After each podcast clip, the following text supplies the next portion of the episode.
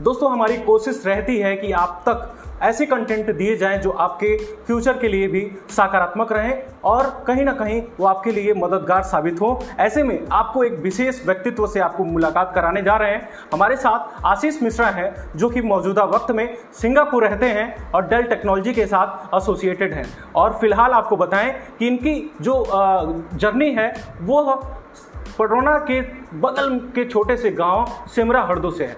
सिमरा हरदो से सिंगापुर की जर्नी कैसी रही? किस तरह ये लोगों की मदद कर रहे हैं? सिंगापुर में रहते हुए भी और कुछ विज़न है, उस पर भी बात करेंगे। तो सर बहुत बहुत स्वागत है आपका। धन्यवाद आपके समय के लिए।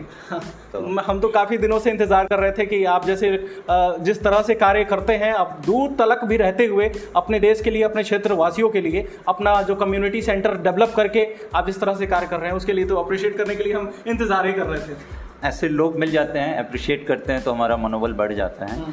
ये आ, हाँ मेरी जैसे आपने बताया कि शुरुआत यहीं हुई सिमरा हरदो टोला बिलवा। हम्म। पढ़ाई पडरोना तुलसी विद्यालय उदित नारायण दो जगह से हुई हम्म। फिर इंजीनियरिंग आर सी सिल्चर से।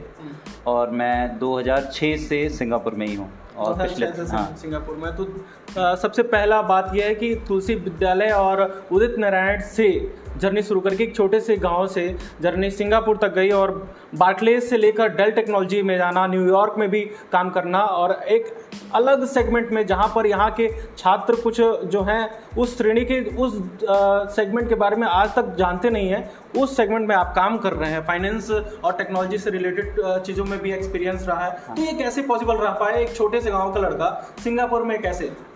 ये है कि हमेशा आ, मेरी लाइफ में कुछ गाइड लोग मिलते गए स्टेप बाय स्टेप तो जब मैं ग्रेजुएशन प्लस टू पास किया तो मेरे दो कजन्स उस टाइम उनका इंजीनियरिंग आईटी में हुआ था. तो उन लोगों ने गाइड किया इंजीनियरिंग की प्रिपरेशन के लिए तो मैं एनआईटी में गया आईटी में नहीं हुआ उस समय. कॉलेज पहुँचा तो सीनियर्स ने गाइड किया. और फिर आ, ऐसे पहली जॉब मिली.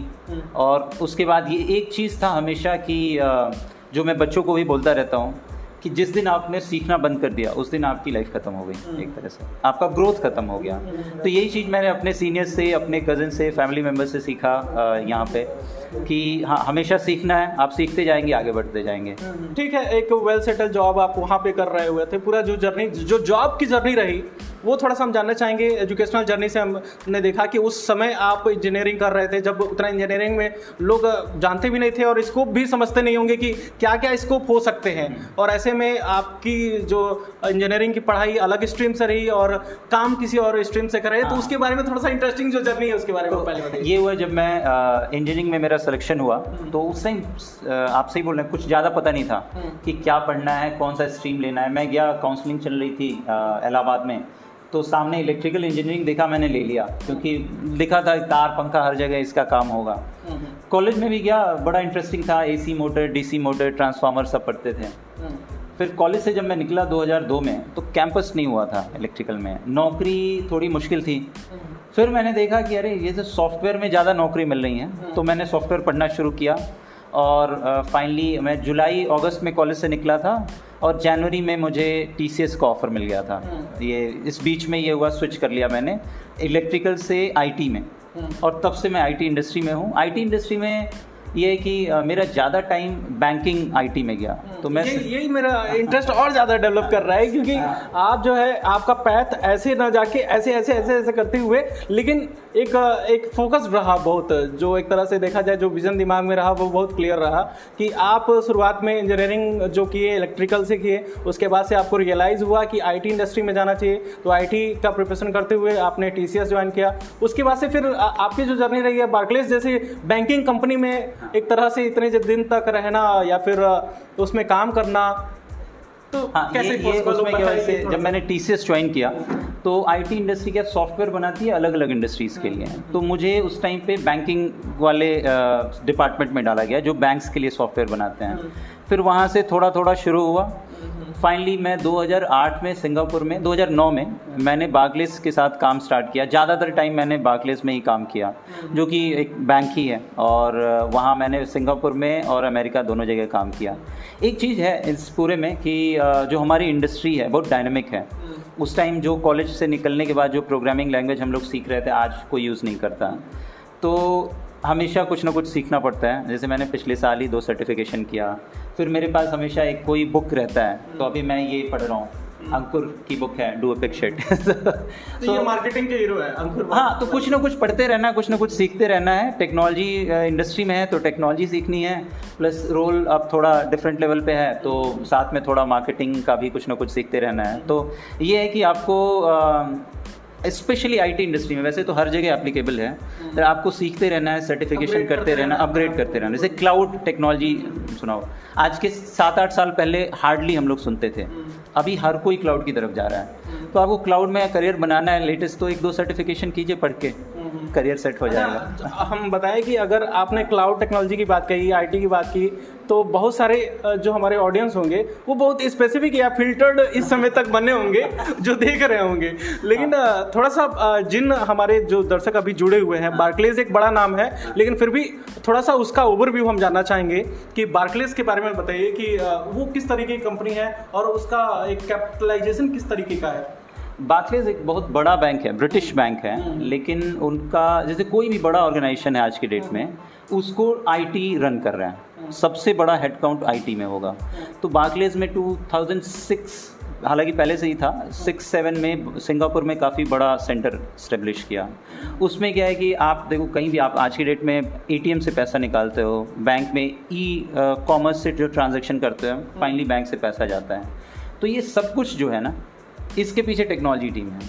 तो आप आज की डेट में इवन एसबीआई हो बार्कलेज हो या एच हो सबके पीछे बड़ी टेक्नोलॉजी टीम्स हैं वो पीछे बैठी हुई हैं और काम कर रही हैं हम्म। तो ऐसे ही मैं बार्कलेज में गया और उनका बार्कलेज में मुझे लगता है आईटी हेड काउंट दस पंद्रह हज़ार के आसपास लोग काम करते होंगे हम्म। सिंगापुर में एक टाइम पे हम लोग पाँच हज़ार के आसपास लोग थे और हम लोग एक बार तो ऐसे हुआ था कि एक प्लेन से आए उसमें ज़्यादा हम ही लोग दिख रहे थे बैंगलोर रिक्रूटमेंट के लिए अच्छा। और काफ़ी लोगों को रिक्रूट किया सिंगापुर के लिए बाद में काफ़ी लोगों को रिक्रूट हमने पूना ऑफ़िस के लिए भी किया था हम्म। तो बैंक जो दिखता है उसके पीछे बैंकिंग सेक्टर से ज़्यादा मुझे लगता है धीरे धीरे टेक्नोलॉजी के लोग बैठेंगे। टेक्नोलॉजी और बैंक हाँ। के होते हैं। लेकिन थोड़ा सा हम जानना चाहेंगे, जैसे हमने देखा है कि मोस्ट ऑफ़ द आपका जो पोस्ट रहता है या फिर जिस तरीके के जो ट्रेनिंग आप देते हैं, उसमें आप अक्सर ये बात पोस्ट करते रहते हैं कि आईटी इंडस्ट्री में जॉब बूम कर गई है। तो क्या आपके नज़रिए से, चूँकि आईटी को बहुत बारीकी से आप देख रहे हैं, उसमें काम कर रहे हैं तो हम थोड़ा समझने की कोशिश कर रहे हैं कि आईटी इंडस्ट्री में जो बूम आ रहा है जॉब का, वो फ्यूचर क्या दिखता है और एक तरह से स्कोप्स लोगों के लिए क्या है, हमारे क्षेत्रवासियों के लिए क्या है और कैसे उसको स्टार्टअप किया जाए बिल्कुल ये ये क्वेश्चन हाँ, मेरे तो ये तो हम जानना चाहेंगे कि अभी स्कोप क्या है पहले हाँ, बताइए फिर तो मैं इस चीज़ को बताऊँगा ये क्वेश्चन मेरे दिल के बहुत पास है क्योंकि मैं यही चीज़ हमेशा बच्चों को बोलता रहता हूँ कि आईटी में अगर आपने कोई एक करियर नहीं चूज़ किया जैसे आपके दिमाग में ये था कि मैं एक यूट्यूब यूट्यूबिंग करूँगा जर्नलिज्म में। तो यू हैव डिसाइडेड आपने फैसला किया है, बहुत अच्छी बात है। बट उन लोगों ने, जिन लोगों ने अभी कुछ फैसला नहीं किया है, मैं उनके सामने रखता हूँ कि आईटी एक बड़ा अच्छा ऑप्शन है, क्योंकि अपने स्पेशली उत्तर प्रदेश ईस्टर्न उत्तर प्रदेश और बिहार में मैं देखता हूँ कि अभी उतने लोग इंटरेस्टेड नहीं हैं। तो आईटी इंडस्ट्री स्पेशली कोविड के बाद क्या हुआ है कि आईटी प्रोफेशनल्स की डिमांड बढ़ गई है। सबका प्लान था बजट था बट वो अब लोग ज़्यादा पैसा खर्च कर रहे हैं आईटी डिपार्टमेंट्स में। तो आज के डेट में जैसे मेरे जान पहचान के मेरे सारे फ्रेंड्स या तो मिड लेवल या सीनियर मैनेजर्स हैं। हर कोई दुखी है कि लोग नहीं मिल रहे हैं। मैं किसी से भी पाँच मिनट बात करूँगा ना एक बार वो ज़रूर रोएगा कि अच्छा। लोग नहीं मिल रहे हैं। रोएगा मतलब अपना दुख सुनाएगा कि यार लोग नहीं मिल रहे हैं। आज की डेट में बताऊँगा आपने आईटी इंडस्ट्री में किसी आदमी को हायर कर लिया इंडिया में ज्वाइनिंग डेट के दिन अगर वो आके ज्वाइन कर लेता है मतलब भगवान आज आपके साथ खड़े हैं। बहुत अच्छे चांसेस हैं कि वो आएगा ही नहीं ज्वाइन करने। क्योंकि उस मे भी उस बंदे ने आपका ऑफ़र देखा कि कहीं और जॉब ले नहीं बहुत बार सुनने में आता है और आईटी के जो लोग हमारा वीडियो देख रहे हैं वो रिलेट भी कर पाते होंगे हाँ। कि बहुत बार कंपनियाँ अश्योरेंस लेती हैं कि भाई हम आपको इतना ज़्यादा पैकेज दे रहे हैं लेकिन हमको गारंटी दीजिए कि आप दूसरे कंपनी में नहीं जाएँगे। हाँ लेकिन लीगली वो बाउंड नहीं है ना। हाँ। तो मैंने आपको बोल दिया चलो आप मुझे एक्स्ट्रा पैसा दो आऊँगा। हाँ। मैं नहीं आया तो आप क्या करेंगे? आप बहुत होगा अपने सोशल मीडिया में बोल देंगे आशीष नहीं आया। ठीक है? बट मैं चला गया क्यों? कहीं और काम करने मैंने ज्वाइन कर लिया। ये तब बैलेंस कब होगा? जब सप्लाई और डिमांड का बैलेंस होगा। तो आज के मैं बता रहा हूँ अगले दो साल में लगभग 10 से 12 लाख आईटी प्रोफेशनल्स की रिक्वायरमेंट है एडिशनल आईटी प्रोफेशनल्स की रिक्वायरमेंट है। ये लोग कहाँ से आएँगे? अगर इंडिया जहाँ पे 125 करोड़ लोग हैं ये इंडिया की डिमांड की बात कर रहा हूँ। 125 हम्म। करोड़ लोग हैं उसमें से 10-12 लाख एक्स्ट्रा आईटी प्रोफेशनल निकालना है तो यूथ को सोचना चाहिए कि इधर अपॉर्चुनिटी है। मुझे बड़ा दुख होता है जब मैं देखता हूँ कि गवर्नमेंट की एक जॉब निकली स्वीपर की निकलती है पीएचडी भी अप्लाई कर देता है। एक हज़ार जॉब होती है पाँच लाख दस लाख लोग अप्लाई कर देते हैं। जबकि जबकि दूसरे साइड एक सेक्टर है जहाँ लोग लोगों के लिए हम लोग चिल्ला रहे हैं। ठीक है? पूरे देश में बैंगलोर में नोएडा में पुणे में इतनी डिमांड है। और आजकल वर्क फ्रॉम होम का कल्चर शुरू हुआ है। आप थोड़ा कम पैसा लीजिए घर से काम कीजिए। कंपनी भी खुश आप भी खुश।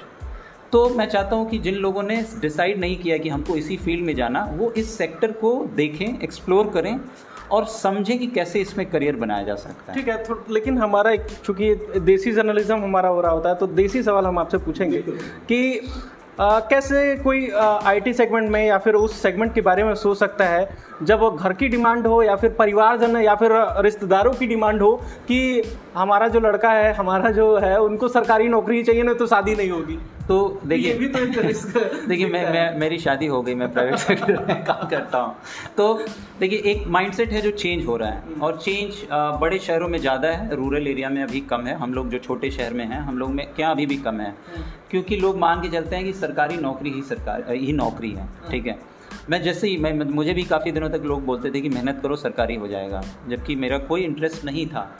कि सरकारी नौकरी एक अलग चीज़ है। आपको मौका मिलता है बहुत क्लोजली लोगों के साथ काम करने का। उसकी मैं रिस्पेक्ट करता हूँ।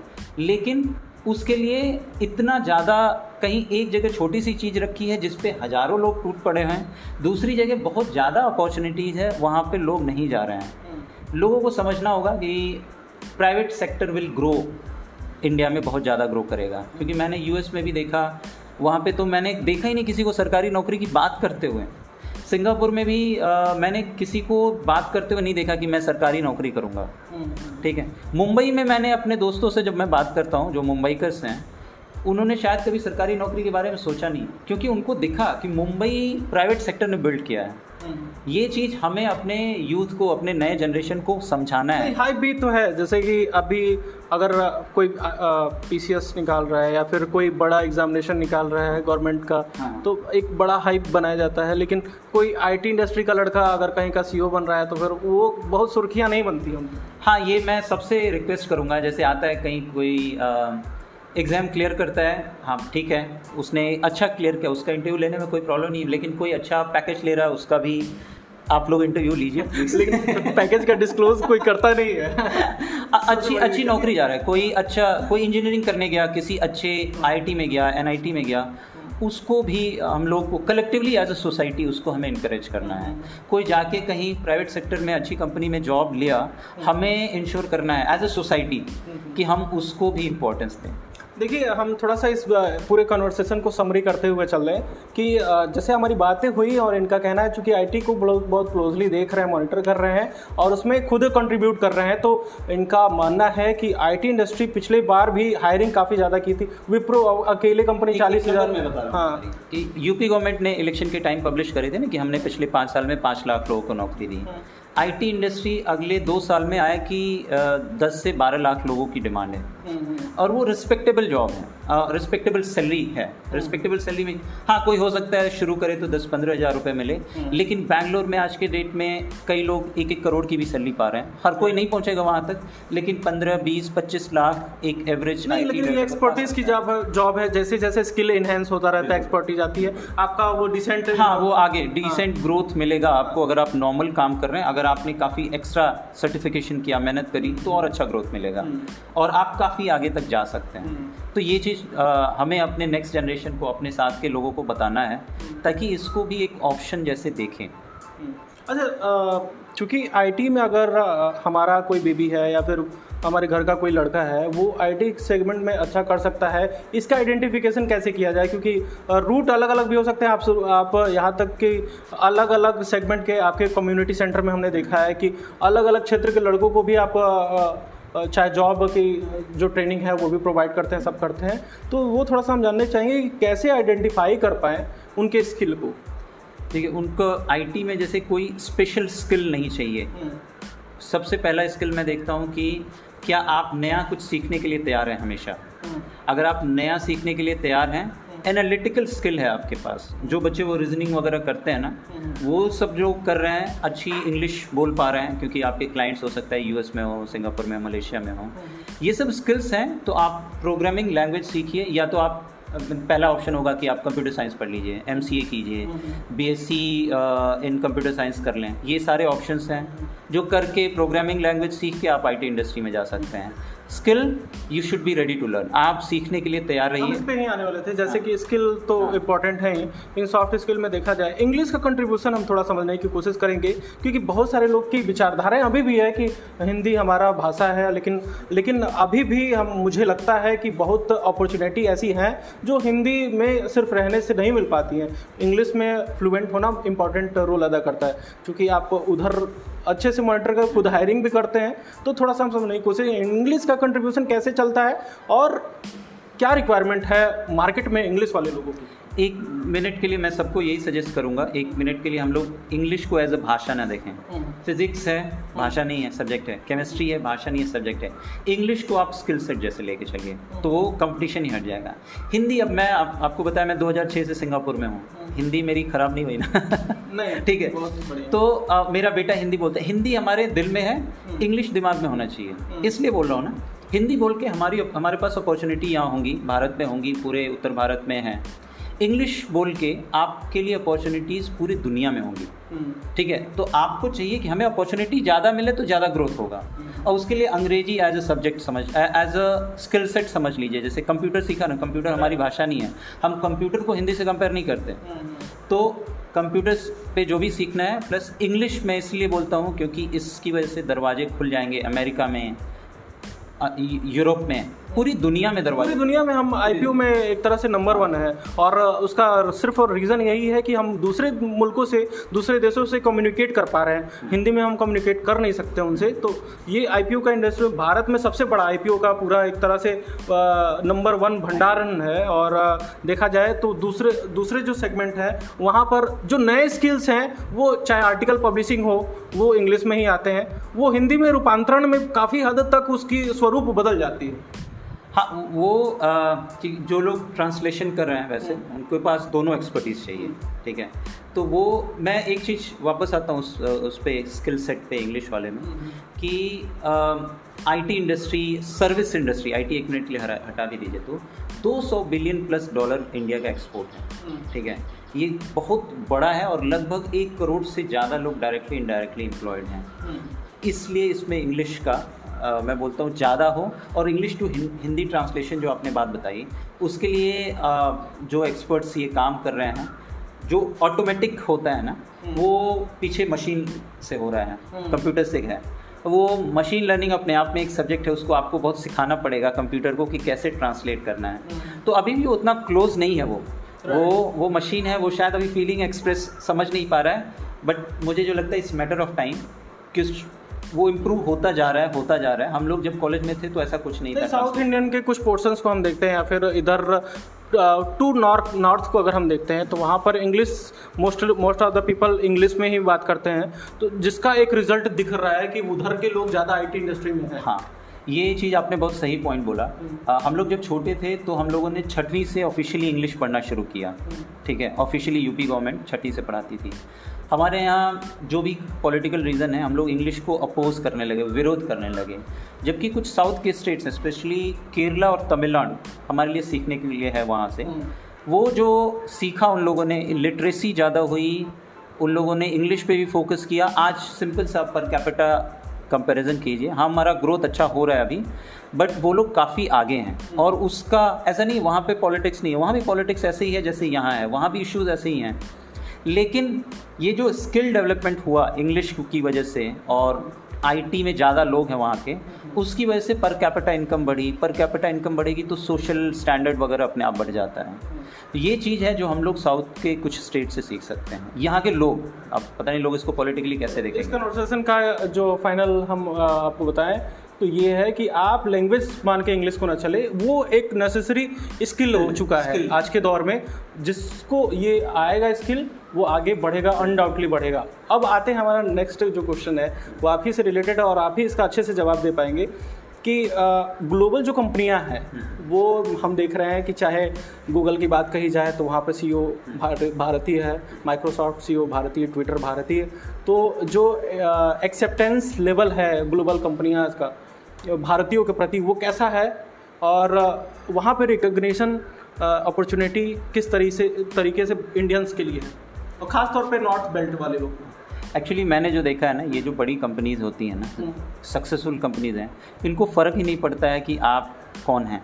जिस कंट्री में ऑपरेट कर रही हैं उस कंट्री का कानून फॉलो करती हैं उसके बाद ये देखती हैं कि आप उनका काम कर देंगे क्या? हम्म। आप उनका काम कर देंगे तो आपको वो सेलेक्ट कर लेंगे। हम्म। अब आपके ऊपर है। अब जैसे गूगल के सीईओ उनकी पुरानी फ़ोटो आप देखो कैसे हैं। उन्होंने बताया कि उनके पिताजी ने एक साल की सैलरी बचाई तो वो टिकट अपना ख़रीद पाए। ठीक है? और अभी वो गूगल रन कर रहे हैं। तो वो गए वहाँ पे, उन्होंने मेहनत किया, सीखा, मेहनत किया धीरे धीरे ग्रो करके उस लेवल पे पहुँचे। क्यों?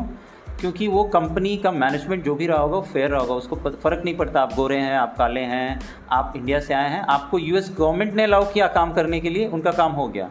आप काम कर रहे हैं। तो फेयर अपॉर्चुनिटीज़ मिलती है तो लोग ज़्यादा प्रोग्रेस करते हैं। दूसरा ये है कि यूएस जो है वहाँ मैं भी एक साल काम किया। मैंने ये देखा कि पूरी दुनिया का जो बेस्ट ब्रेन वहाँ पहुँचता है। ये जो गूगल वगैरह के सी e लोग बने हुए हैं और बेस्ट कैपिटल भी अवेलेबल है वहाँ का वहाँ पे। तो इसलिए वहाँ की कंपनीज़ काफ़ी हद तक आगे जाती हैं और लोग भी वहाँ जाके ग्रो करना चाहते हैं। हम्म, हम्म। तो ये उसका तो, जैसे कि आपने बहुत क्लियरली बताया कि ग्लोबल कंपनियों को ये फ़ायदा फ़र्क नहीं पड़ता है कि उनका रंग क्या है हाँ। रूप क्या है। उनको बस स्किल उनको चाहिए उनका कार्य करने की क्षमता है। तो उस हिसाब से भी देखा जाए तो एक जो लॉबी बना हुआ है इंडियंस का बड़े बड़े कंपनियों में को चल रन कर रहे हैं और स्मूथली रन कर रहे हैं और विश्वसनीयता भी कायम किए हुए हैं।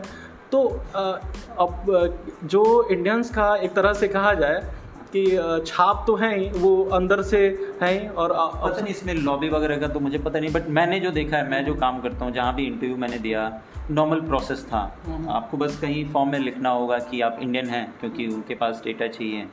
That's hmm. इट बाकी आप गए काम किए आप आगे बढ़े। हम्म। अब वो ये है कि आपने देखा होगा कि एक माइग्रेशन काफ़ी हुआ।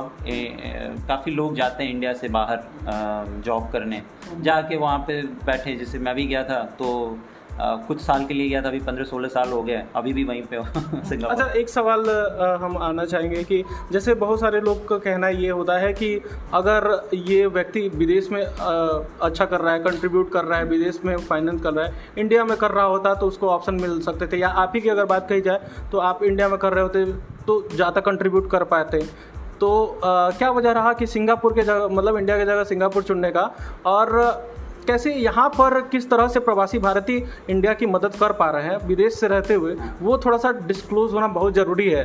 क्योंकि लोगों की माइंडसेट में है कि यहाँ से लोग वहाँ जाते हैं और सारा जो भी अर्निंग करते हैं सब यहाँ का खाएँ और वहाँ का गाए। नहीं नहीं ये एक गलत फहमी है बहुत सारे लोगों में। क्योंकि हमारे यहाँ पॉपुलेशन ज़्यादा है ऑब्वियसली तो और अपॉर्चुनिटीज़ लोग देखते हैं। जैसे गांधी जी भी एक बार तो साउथ अफ्रीका गए थे ना। हम्म। बाद में आए बहुत सारे लोग नहीं आए होंगे। यूएस हम्म। में आ, कई एरिया है जहाँ देखेंगे आप लगेगा ही नहीं यूएस है। ठीक है? हम्म। तो पहली चीज़ इंडियंस आप देखो हर साल 80-90 बिलियन डॉलर इंडिया में भेजते हैं। वो एक बहुत बड़ा कंट्रीब्यूशन है। अगर वो सारे लोग यहाँ पे सोचे अचानक आ जाएँ गवर्नमेंट कहाँ से उनके लिए जॉब अरेंज करेगी? तो ये एक सिस्टम है लोग जब तक दुनिया है तब तक लोग इधर उधर जाएँगे नौकरी करेंगे खाएँगे पिएँगे। इन टर्म्स ऑफ़ कंट्रीब्यूशन अब मैं देखता हूँ लोग का बहुत सारे लोग हैं जैसे हर सेक्टर में किसी का जुड़ाव रहता है किसी का नहीं रहता है कम ज़्यादा वो सब नॉर्मल चीज़ है बट हम्म। जो एनआरआई कम्युनिटी है वो भी कंट्रीब्यूट कर रही है बैक होम इन इंडिया आप तो देख रहे हैं एनआरआई आप भी हैं हाँ। और आप दुर्गा फाउंडेशन के रूप में बहुत सारे लोगों के बहुत सारे जो बच्चे हैं छोटे छोटे उनको उनके स्किल को एनहेंस किया आपने बहुत सारे अच्छे अच्छे जगह पे सेट हो गए तो थोड़ा सा जो दुर्गा फाउंडेशन का ओवरव्यू है वो थोड़ा सा हम समझने की कोशिश करेंगे किस सेगमेंट में काम कर रही है और मिशन क्या है ये थोड़ा सा हम समझने की कोशिश करेंगे देखिए हम लोगों ने दुर्गा फाउंडेशन की स्थापना करी थी 2010 में हम्म। और हमारा एम था कि यहाँ बेलवा गाँव के आसपास के जो बच्चे हैं हम्म। कोई आर्थिक परेशानी की वजह से पढ़ाई बंद ना करें इस मिशन से स्टार्ट किया था हम लोगों ने छः सात बच्चे उस टाइम पे उनको सेलेक्ट किया था स्कॉलरशिप देने के लिए हम्म। विद टाइम बढ़ता गया ये आज हम लोग लगभग छप्पन बच्चों को स्कॉलरशिप दे रहे हैं। तीन सौ रुपये से लेके तीन हज़ार तक अब वो मिनिमम पाँच सौ होने जा रहा है इस महीने से इस साल से। दूसरा ये उसके बाद विद टाइम हमें लगा कि यार कैसे लोगों को करियर काउंसलिंग करें उनको गाइड करें आ, कैसे उनको इंडस्ट्री से कनेक्ट करें। तो उसके लिए एक जगह चाहिए था तो हमने एक कम्युनिटी सेंटर बन, बनवाया। और आसपास के बच्चों को हम चाहते हैं कि यहाँ आके पढ़ें। इंग्लिश और कंप्यूटर्स दो चीज़ें यहाँ पे फ्री में अवेलेबल है हमेशा। जो कोई ये अच्छा पढ़ ले, पढ़ गया, उसको हम चाहते हैं यहीं पे लखनऊ, कानपुर और आसपास में जो हमारे बिज़नेस कम्युनिटी में फ्रेंड्स हैं, जिनको लोग चाहिए हो, हम उनसे कनेक्ट करें ताकि उनको जॉब मिले। तो ये हम लोग का ध्येय है यहाँ से। स्कॉलरशिप स्किल डेवलपमेंट दो चीज़ें यहाँ से करना चाहते हैं हम लोग। तो दुर्गा फाउंडेशन जो आशीष जी हैं, ये सिंगापुर में रहते हुए दुर्गा फाउंडेशन को रन करते हैं यहाँ से। सिमरा हरदो में यहाँ पर कम्युनिटी सेंटर है। बच्चे आते हैं, अपने स्किल को इन्हेंस करते हैं, खास तरह से जो न्यू टेक्नोलॉजीज़ हैं, जैसे कि कंप्यूटर की टेक्नोलॉजी जावा वगैरह का जो लैंग्वेज है अलग अलग पाइथन मशीन लर्निंग उससे रिलेटेड यहाँ पर फ्री कॉस्ट ऑफ़ एजुकेशन है। किसी भी तरह से आपको पैसा नहीं देना होता है। फ्री वाईफाई यहाँ पर है तो फ्री इंटरनेट का एक्सेस वो करते हैं। उसके अलावा सॉफ्ट स्किल पर फोकस किया जाता है और जो चाहे जेस्चर है, चाहे इंग्लिश लर्निंग है, इस पर भी फोकस किया जाता है। तो लगातार इतने सालों से दुर्गा फाउंडेशन ये कार्य कर रही है। उसके अलावा बहुत सारे बच्चे जो फाइनेंशियली वीकर हैं, जो पढ़ाई पर ध्यान रखते हैं उनके लिए भी स्कॉलरशिप का भी प्रबंधन करती है। साथ में जो स्किल्ड हो जाते हैं यहाँ से, उनको अच्छे जगह पे प्लेसमेंट के लिए भी कोशिश करती है, जो इनकी, इनका जो नेटवर्क है, वहाँ पर कोशिश करते हैं। तो दुर्गा फाउंडेशन इस तरीके से लगातार विगत के 12 साल लगभग होने को है। 12 साल से ये चल रहा है और आशीष जी हमेशा उसको मॉनिटर खुद ही करते रहते हैं। सिंगापुर में बैठकर एक एक क्लास को अटेंड करते हैं। मैं खुद उसका गवाह हूँ और सबसे पहले तो अप्रिशिएट करने लायक है और कुशीनगर की जनता की तरफ़ से हम आपको सैल्यूट करेंगे।